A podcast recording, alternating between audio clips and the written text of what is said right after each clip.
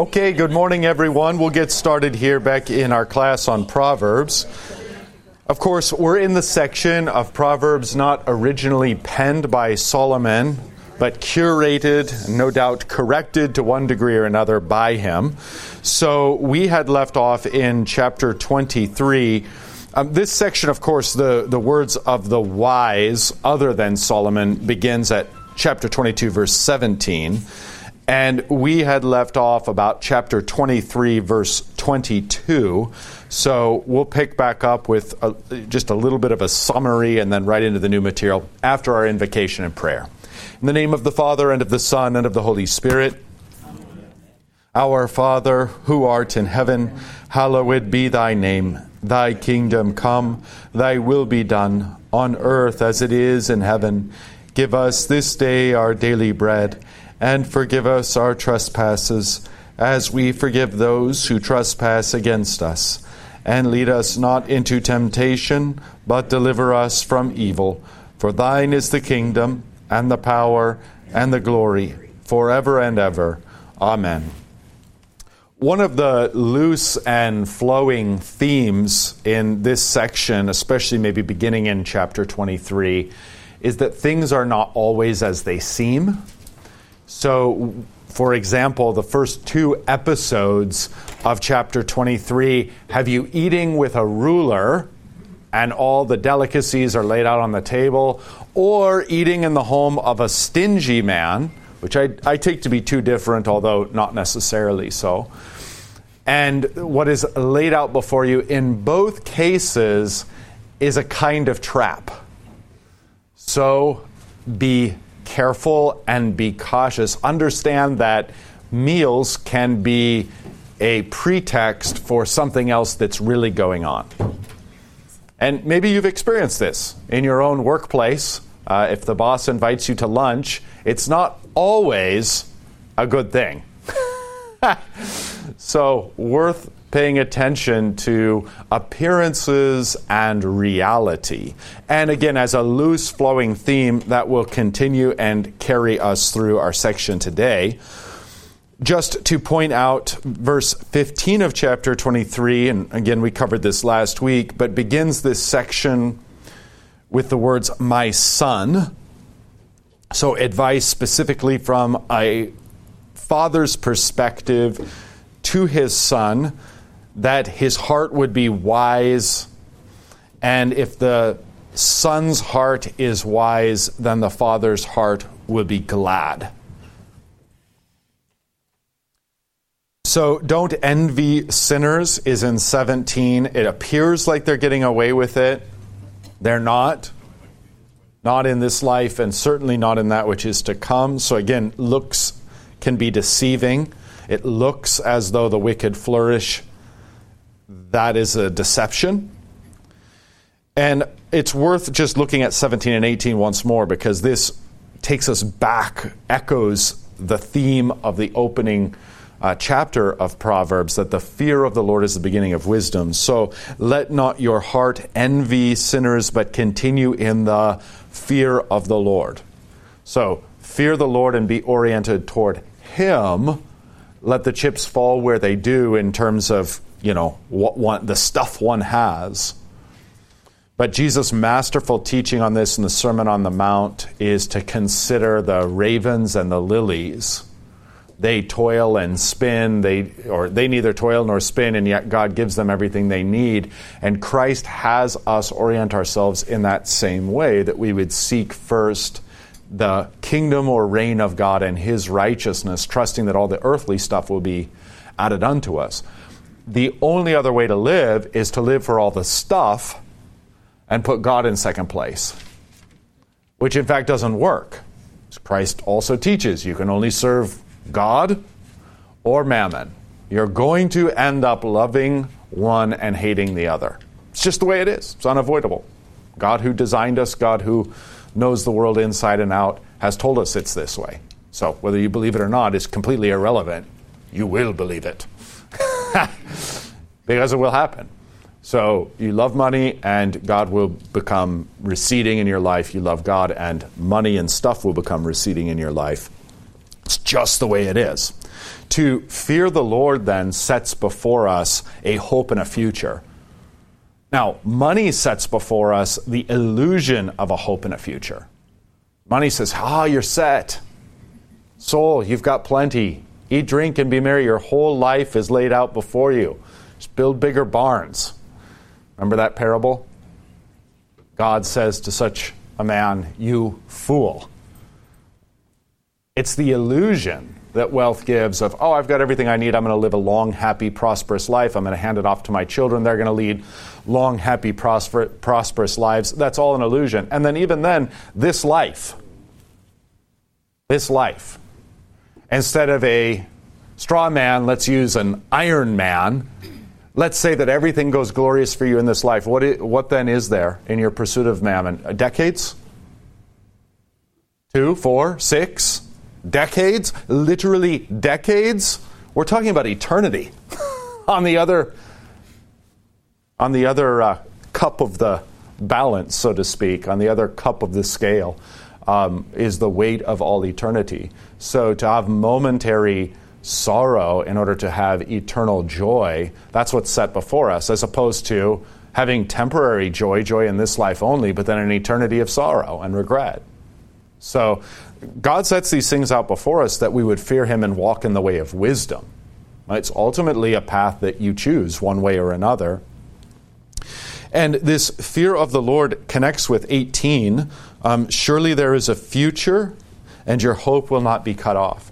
So again, the sometimes the um, in our in our poetry it'll be like, or in our hymn in our hymnody, it'll be the deceit of riches. So we just talked about one aspect of the deceit of riches that if you have it, you'll live happily ever after. You won't. Uh, another deceit of riches is that your hope and your future become bound to this life only. So when it comes time to give it up, you're clinging to this earth. You're clinging to all this stuff um, that is a hope and a future that is absolutely myopic, absolutely short sighted. It's like saying, I've, I've got hope and a future in tomorrow. How about the next day? Nope, not really. That's what it's like to put our trust in wealth and to be slaves of mammon in this life. This life is just a breath, a vapor, a single day, and then it's gone. So the hope and the future that we have resides in God and in our love for God. Put up with anything else, like Vicar's marvelous sermon today, endure. St. Paul's words that endure whatever you have to in order to have God and have Him ever more fully. These are the true riches. This is the true hope and the true future, and it stretches out unto the ages of ages. Not only this age, but that age which is to come and potentially additional ages as well. Okay, so maybe that gives us a nice catch up, gets us into context. At verse 22, which will be the new material, you have another statement echoing verse 15, my son. So here, listen to your father who gave you life, which is great. It's a line all fathers should use. And mothers. Yeah, mothers seem to use it. I didn't add mothers because they seem to use it frequently. I brought you into this world, I can take you out of it. I've never heard a father say that, but I've heard mothers say that. Listen to your father who gave you life, and do not despise your mother when she is old. So that's also like not to neglect her, not to. So, of course, as you age, there is a great temptation to treat mother and father like, uh, like used items that are past their worth. And that's a great temptation that we all face. I, I mean, you just look at our society, and what do you do with mom and dad when they are past their worth and more trouble than, well, you just tuck them away. That's it. Visit them, hmm, maybe once or twice a year uh, the sad state as I come to visit mothers and fathers who are in nursing homes and, and similar care facilities. Uh, you get a you get a sense right away that there are people there who haven't been visited in a long time, and their their children are moving on with their lives and could care less. Mom and dad are taken care of, boxes checked off. See you later. Um, that's not how God would have us live. We've talked about this before, so I won't go into it in depth, but just to remind you, there's this cyclical and reciprocal nature of the life cycle. We are cared for by our parents that we might. Um, and, and of course, how does this work? So, we're cared for by our parents, and usually there's just enough time to raise your own children before you can care for your parents. Meanwhile, your children are going through that same cycle that they would have their own children and care for you, and so on and so forth. So that even in a fallen world, there would be care and family and love. That's the vision that God sets before us. It's the way it should be.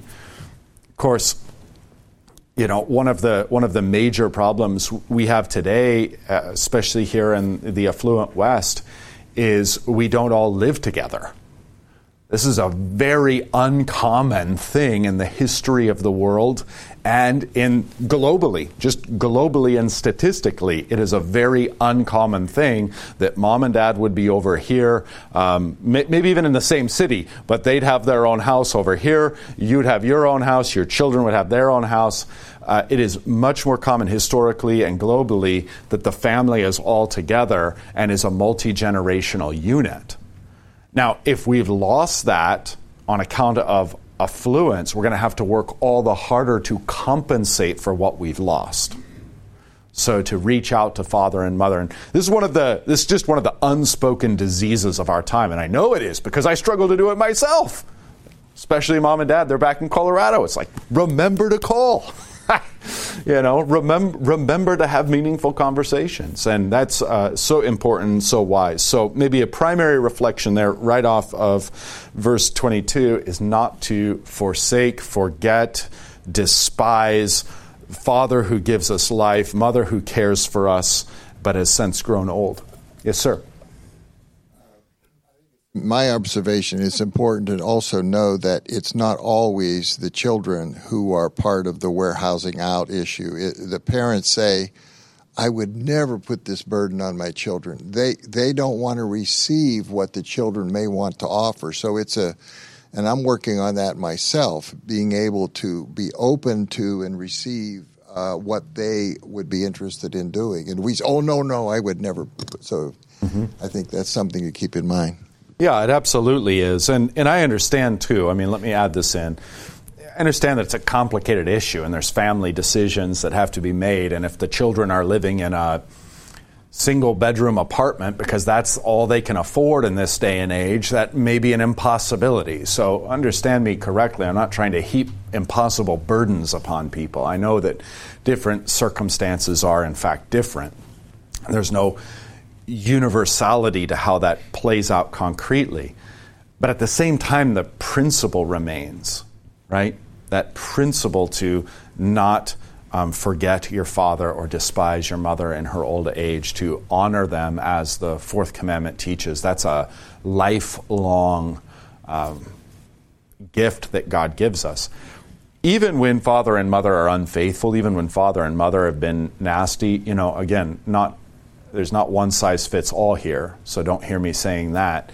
But as a general principle, it is all the more of a good work to love those who are unlovable.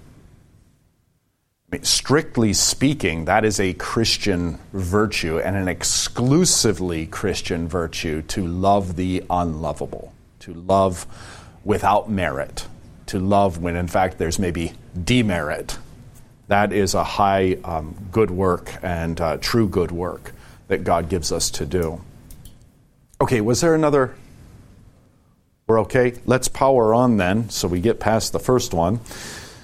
23, buy truth and do not sell it buy wisdom, instruction, and understanding. So, I, I, I mean, I love this because, like, what am I going to buy with my money? I'm going to buy pleasures here is the opposite buy wisdom and is, now this probably doesn't say like hey you got to go pay for university that's not what That's not what's being stated here. But where do you put your labors?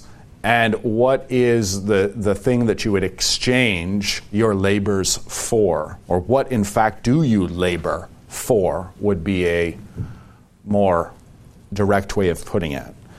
Labor for, buy truth, and do not sell it. So, the first thing we should note, just unashamed, is there's a cost to obtaining truth and likewise retaining truth, because otherwise you could sell it off, have, have it temporarily easier, in the long term, much more difficult. So, buy truth and do not sell it, buy wisdom and instruction and understanding. Let this be your highest value you know, especially because money is just a means to an end. So, what is that end? There was this line that struck me as we, we were singing it. Great hymn, Lord, Thee I love with all my heart. I've, I've heard criticism on this hymn, and it's worth addressing because it's just it's ridiculous. Lord, Thee I love with all my heart. Well, I don't love the Lord with all my heart, so I can't say, sing this. Then neither can you confess the Apostles' Creed because it says, I believe in God the Father Almighty, and you don't really believe with your whole heart, so guess you can't confess the Apostles' Creed. A bunch of nonsense. So obviously, this is giving voice to the new man, both in the creed, I believe, and here in this kind of uh, pious confession, Lord, thee I love with all my heart.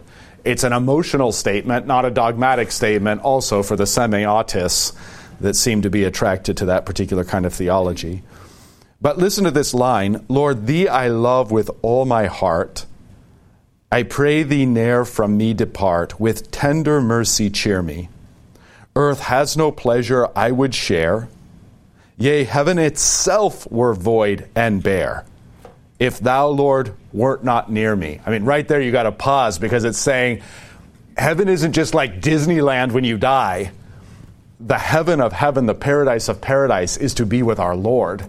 If our Lord like took a vacation and vacated from heaven, heaven would be no different than earth or anywhere else. Be terrible. Wherever the Lord is, there is heaven. And it's a beautiful comfort because it means when the Lord draws near to us, we already have a foretaste of that heaven to come. Come unto me, ye weary, and I will give you rest. I mean, that's a right now reality, and it's a future reality in its fullest fulfillment. So, I mean, just great, great lines to open this hymn with.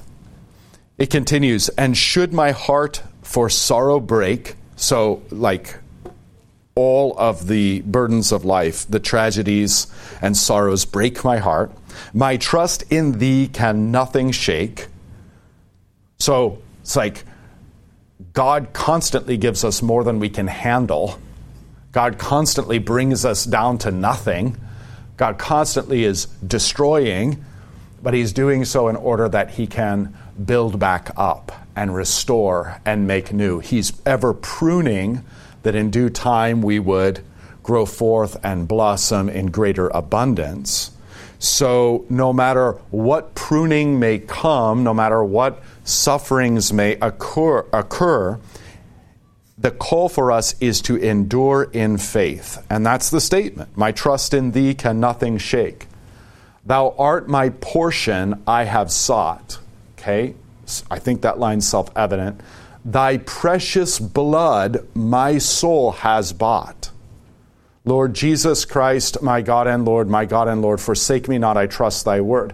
What a beautiful reflection because we are, as the scriptures say, bought, purchased, not with gold or silver, but with the precious blood of Jesus. He has bought us first and therefore we buy him. Uh, this is how the pearl of great price, for example, has been understood uh, dominantly, the dominant reading in the history of the church. All the church fathers, the man who sells everything he has for that pearl. Now, I don't really care if you're like part of the 20th century theological crew and you like the idea that it's Jesus who pays everything he can to buy the pearl or the parallel pays every, gives everything he can to buy the treasure in the field. Uh, that's fine. I, I've got no quibble there. But the way the church has read those things historically for 2,000 years, almost monolithically is that it's the Christian who finds the pearl of great price, which is the gospel. It's the Christian that finds the treasure buried in the field, and you're willing to give up everything for that because you have found your God. You have found your Savior. So we buy Him because He first bought us. We love Him because He first loved us. And this hymn is largely a meditation on that second half of the equation. Our love for Him because He has so loved us in Christ Jesus.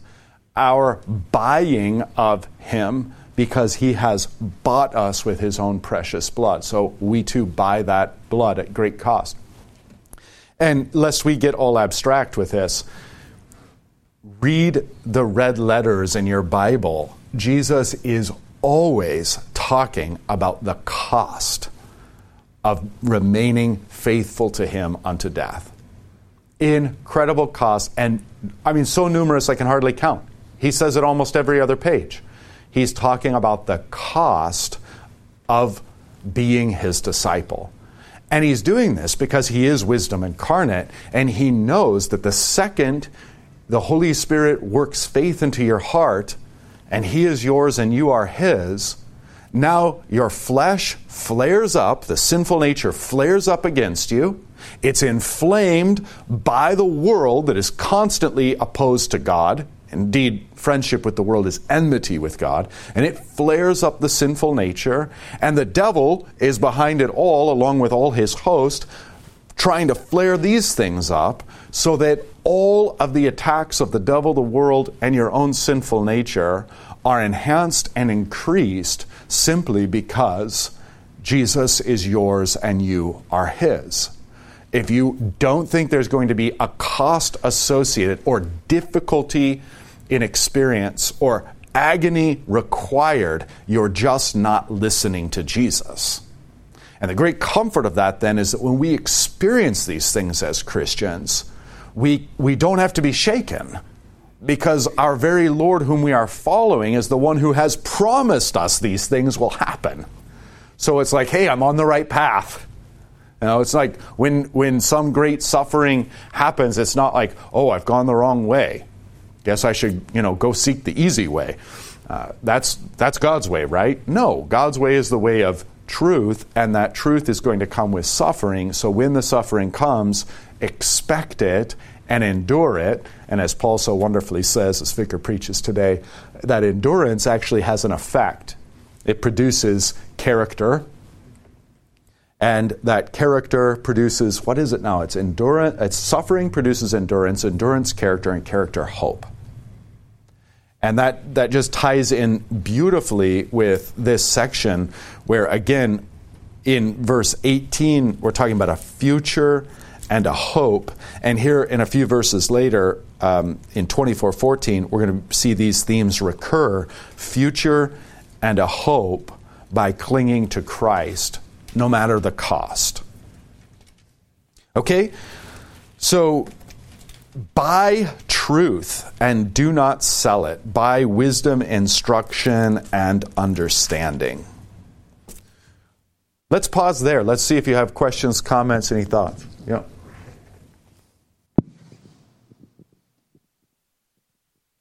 Pastor, you, you mentioned that verse 23 isn't about going to, to college.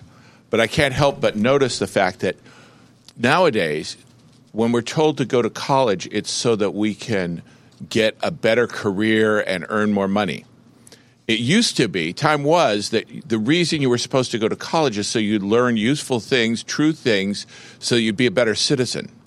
Now, what you learn there isn't truth and wisdom. So you might even think that this verse is against college uh, because Right. Now, you know, you go to college and what you learn for reasons that are both the range from crass to subtle, the uh, whatever crazy idea your professor has, right? Right, right. So, you know, there is actually some application here. Yeah, yeah, absolutely right. Absolutely right, it, and it is a shame. I think we could spend the rest of the morning lamenting that. But part of part of it is egalitarianism, this radical, everyone's equal, everyone's the same, which is one of the most sulfuric lies of the devil. Uh, but and, and also then this hatred of hierarchy, which is just the other side of the coin.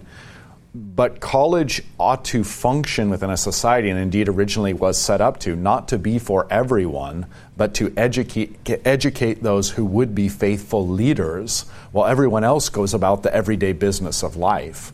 Now, that hierarchy just simply exists, whether we want it to or not. Even Christ talks about this hierarchy, that he uses the language of highborn and lowborn. Very frequently, your modern English translations erase that over with platitudes and niceness because they don't want it to appear as though Jesus were saying there is such a thing as highborn and lowborn people. Uh, but in fact, there are. Okay? Um, how many families have ruled over California and are all intermarried and inbred and so on and so forth? Um, there, it's just a reality of life that um, there are the haves and the have nots in many ways. So, college, of course, is set up um, to give us leaders. And now it's like everybody goes, well, everybody's a leader. Well, if everybody's a leader, no one is. Which is about where we are. So, yeah, and, and Dale, I know that's aside from your comments, which were wonderful. Thank you for adding those. Okay, um, anything else we want to touch on? All right. So then, 24 the father of the righteous will greatly rejoice. He who fathers a wise son will be glad in him. So, this is the encouragement to fathers, I think, in the first place, as we read this, to not give ourselves over to the flesh, which is lazy.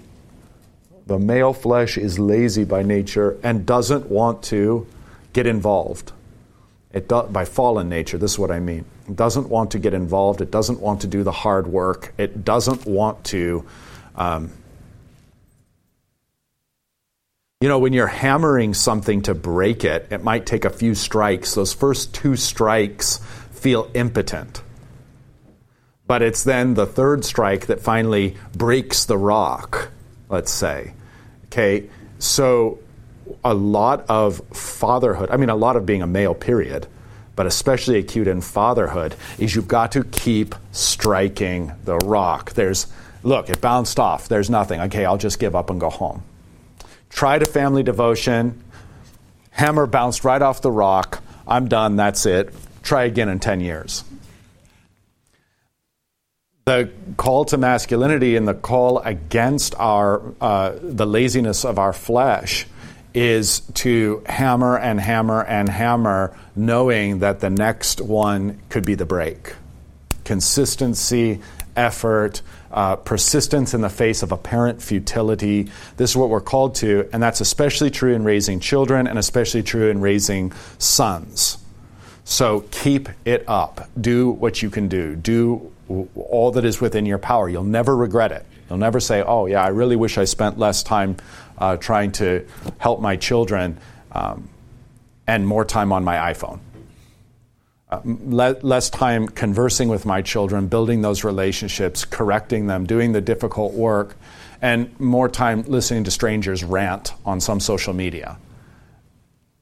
The exchange from a heavenly view is absolutely clear and 100% an easy decision. We just have to have the wherewithal to make that decision and persist in it. So then, a righteous son doesn't just pop up out of the ground. You don't sit on the couch and drink beer, whether it's Wittenberg beer or Coors Light, and just arrive with a son who's wonderfully righteous and wise at age 18. It just doesn't happen. You're going to have to persist. And as you persist in that and you see the fruits bear themselves out, the fruits of righteousness and wisdom in your son, then it is cause for exceedingly great rejoicing and gladness you understand that the Lord used you as a tool. To him be all glory. And that the Lord himself is the one who gives righteousness and wisdom, none other. But the Lord does work through means. And the role of the Father, contrary to everything the world is telling us, contrary to all of the sitcoms and cartoons for the past 30 or 60 years, The father is the absolute most important part in this role of, of where his children end up.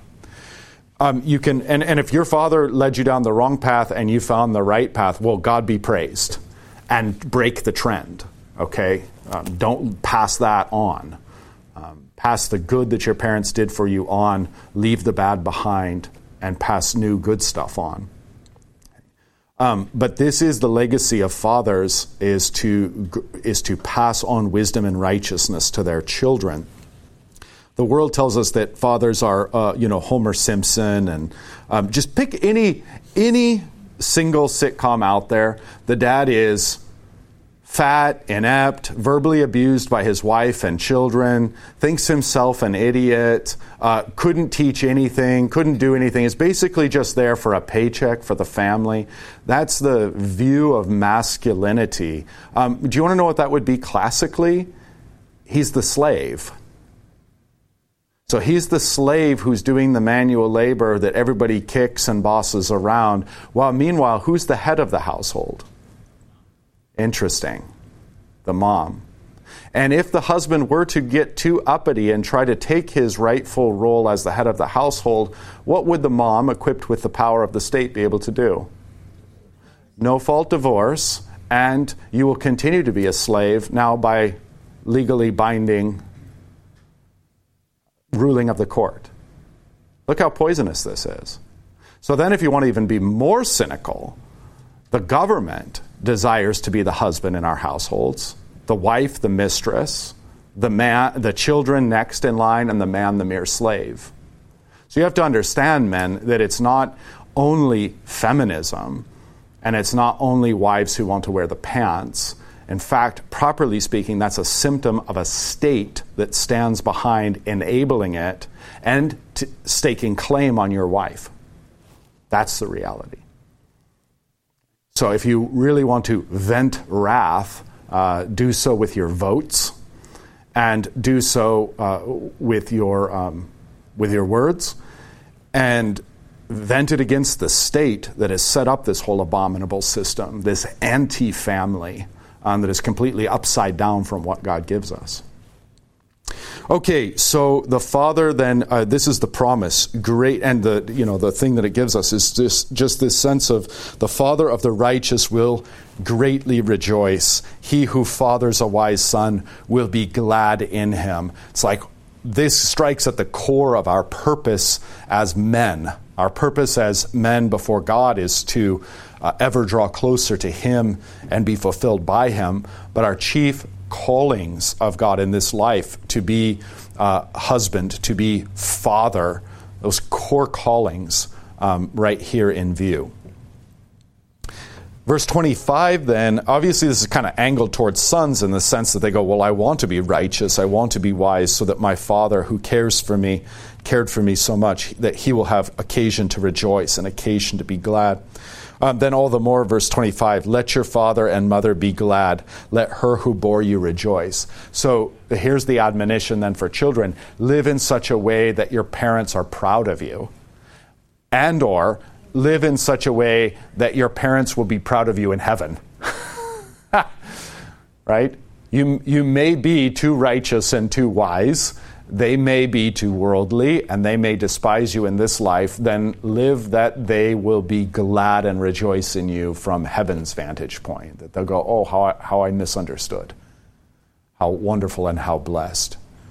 So, great encouragement then to um, live in such a way as to make uh, godly parents are, of course, in view here. It's not saying, you know, if you have wicked mother and father, you should live in such a way to make them rejoice. No, that's it's not what's in view. But let your mother and your father be glad. Let her rejoice that you were born and that through her you came into the world. So, just um, great admonishment here for fathers and by extension, uh, mothers, and then children as well. I see someone trying to get in a question? Yeah, or comment? Yeah, please. Yeah, Pastor, if we could go back a little bit. Um, I just want to make the comment that it's interesting to me that we see, and I'm going to take the heat for this, so because nobody's going to be happy. Um, My heart is prepared. We see we see on TV Riley Gaines all over the place, you know, complaining and wailing about what's happened to female athletics with the uh, uh, gender confused men that are joining women's athletics. The men beating up on the women Yeah. while the feminists cheer. Yeah, and, and I'm not for that.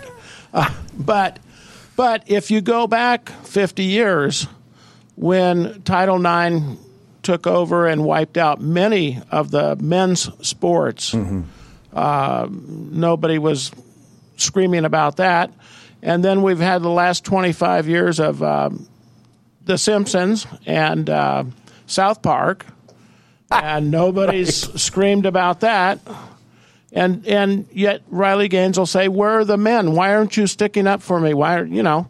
Yeah. And it just frustr- frustrates me to no end that this started a long time ago. Yeah, an, an entire lifetime of catechesis and indoctrination. And, um, and just an inability for us to keep up as, and I say us, I, I mean like generations of parents, but especially, the, like, say, the last two, uh, or maybe parents going back 60 years is really more what I mean, or thereabouts.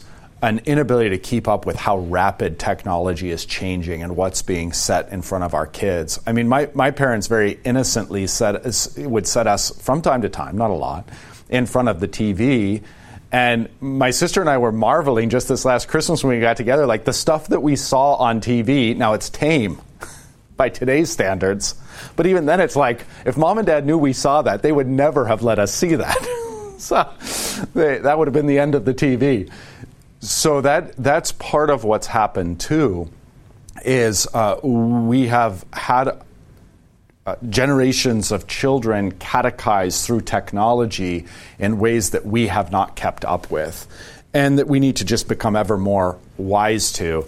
The content you know and it used to be it used to be so you would watch a cartoon like your average cartoon as a little boy something like when okay i'm dating myself here no doubt but something like he-man or gi joe or um, my little brother was into like the Power Rangers and really embarrassing stuff. I like to remind him of that. But but the but the thread that runs through all of it was good versus evil. There was very clear good, very clear evil, very clear heroes and very clear villains. And the heroes always followed what we would call natural law, and the enemies were always opposed to that. They were always doing some dastardly thing. Okay, but how then, when I turned on the TV with my kids, even starting very young, how had it changed? There's almost nothing with good and evil anymore.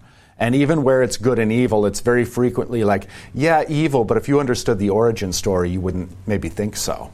So everything's always being redone, you know. We've, we don't have just Darth Vader being an evil dude. We've got to go back and understand his sob story and how he ended up being an evil dude. Um, we don't just have, uh, what was it? Um, Malevolent, was she the witch in Disney? Uh, Maleficent? Maleficent, thank you. Thank you. Maleficent, now we've got to go back and get her little backstory and care about her and feel bad for her.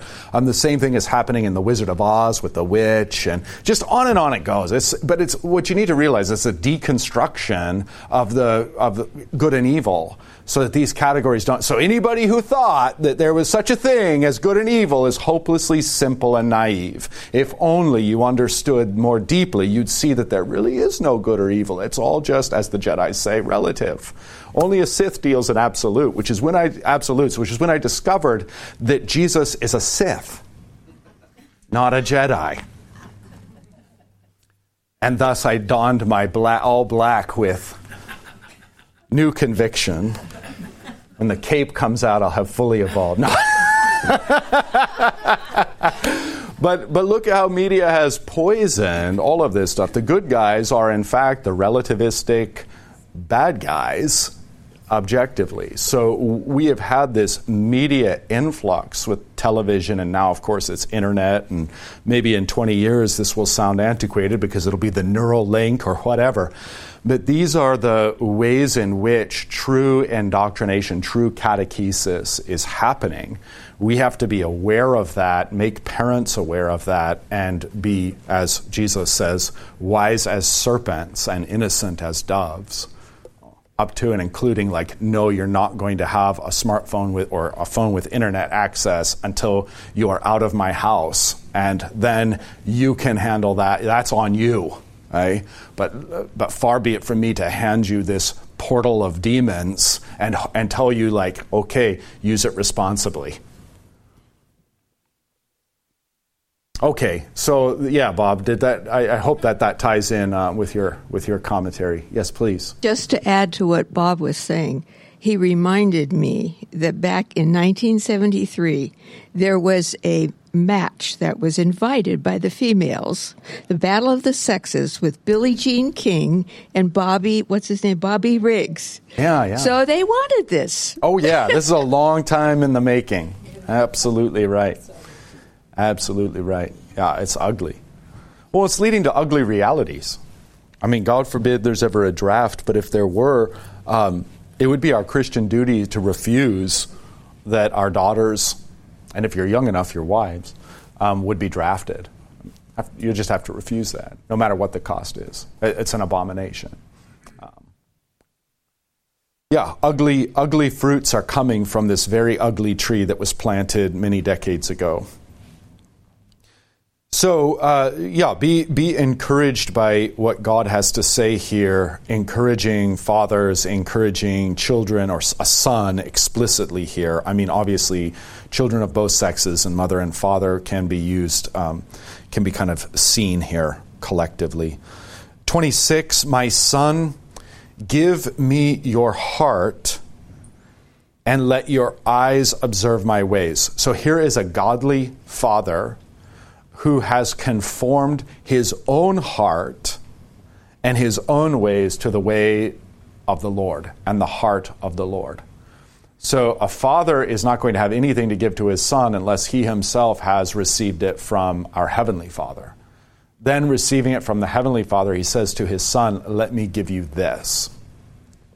So, give me your heart, because he's going to fashion that heart Give me your full attention. Give me your soul. Let your eyes observe my ways. Use me as your template and pattern. Now, sure, that can be pro and con because there's no father on earth that's perfect. I mean, every single one of us sin and fall short. So, what do we do? We humble ourselves, we repent, we return to the Lord for forgiveness, um, and we show those masculine traits of you get knocked down, that's fine, get back up and that kind of, I, am on my way and I'm on my journey to heaven, and I can get knocked down 10,000 times on the way there. Who cares?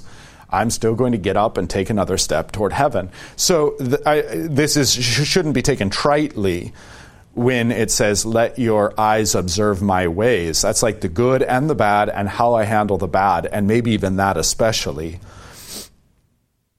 But the priceless reality of a godly father and a godly um, a godly son on display here. Okay, so what is going to be the content? Um, again, uh, things are not as they appear. And the first example of that here in this section, 27 and 28, for a prostitute is a deep pit.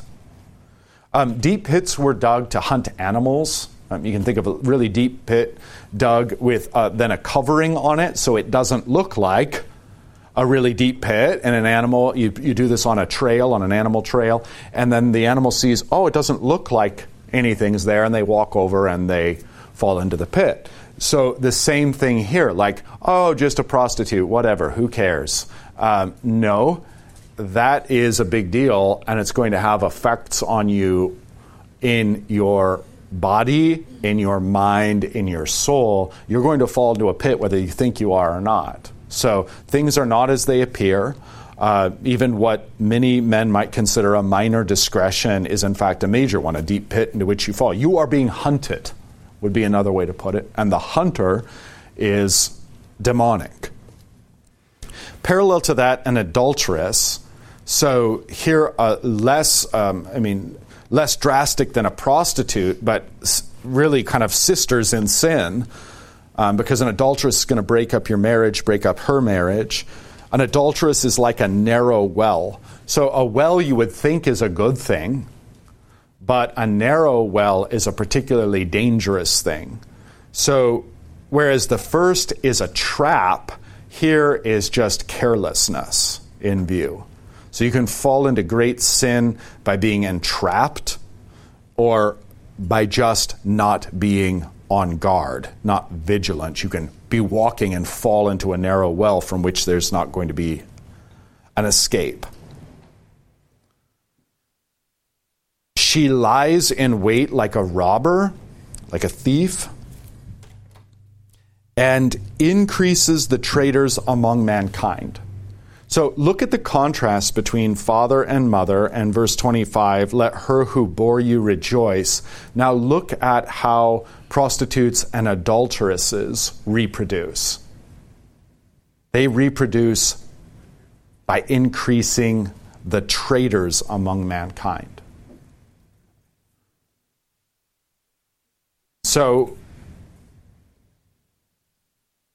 things are not as they appear, and what might be an attractive woman batting her eyes is in fact spiritual doom, and you may well find yourself becoming traitorous uh, in your heart. You know, uh, uh, traitors shouldn't be taken lightly. Ultimately, Adam and Eve's original sin is a sin of rebellion or a sin of treason against the high king to be traitorous against the family of God. So that's um, this is a path that leads you uh, into antithesis with God and the things of God. All right, um, so things are not as they appear continues in 29 and following. Uh, who has woe? Who has sorrow? Who has strife? Who has complaining? Who has wounds without cause? Who has redness of eyes? Those who tarry long over wine, those who go to try mixed wine. Okay, so here uh, a very cautionary view of alcohol. Elsewhere, alcohol is is given by God to gladden the hearts of men. It's meant to be a good gift. There's, it's fine. I mean, it's great. It is. Uh, you know, if, if God didn't want us to eat meat, why did He make it so delicious? God didn't want us to drink wine. Why does it exist? Or uh, what's how's the quote go? No, it's usually beer. Beer is the proof that God loves us and wants us to be happy. Uh, well, so um, jokes aside, and, and we have um, you know we have a, a real difficult um, relationship with alcohol here in this country. Of course, we, we have for a long time.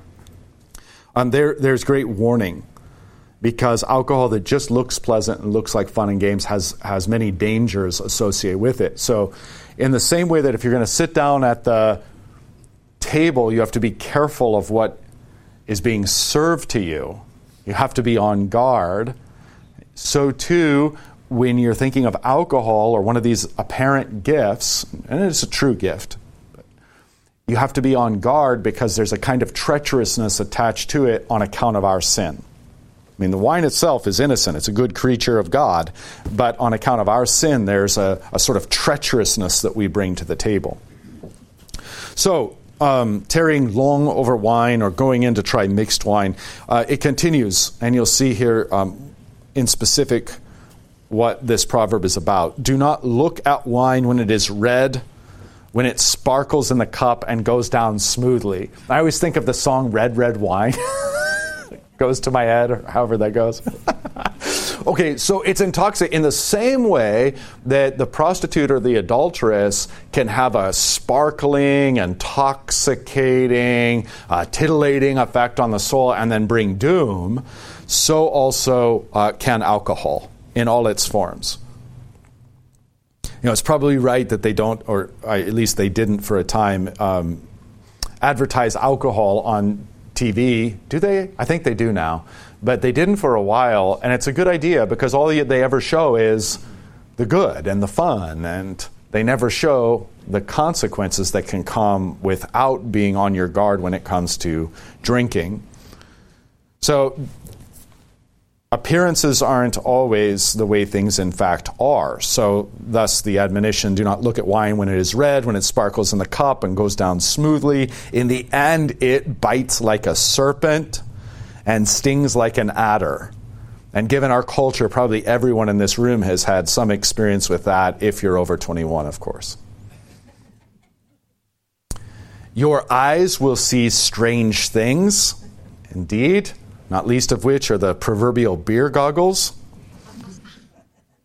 And your heart utter perverse things. And indeed, that's true. So, um, in vino veritas, and wine, there is truth. And sometimes the truth of our hearts is ugly and perverse. And out it comes. So the you know this I, the gift of the gift of alcohol is it that it's that social lubricant.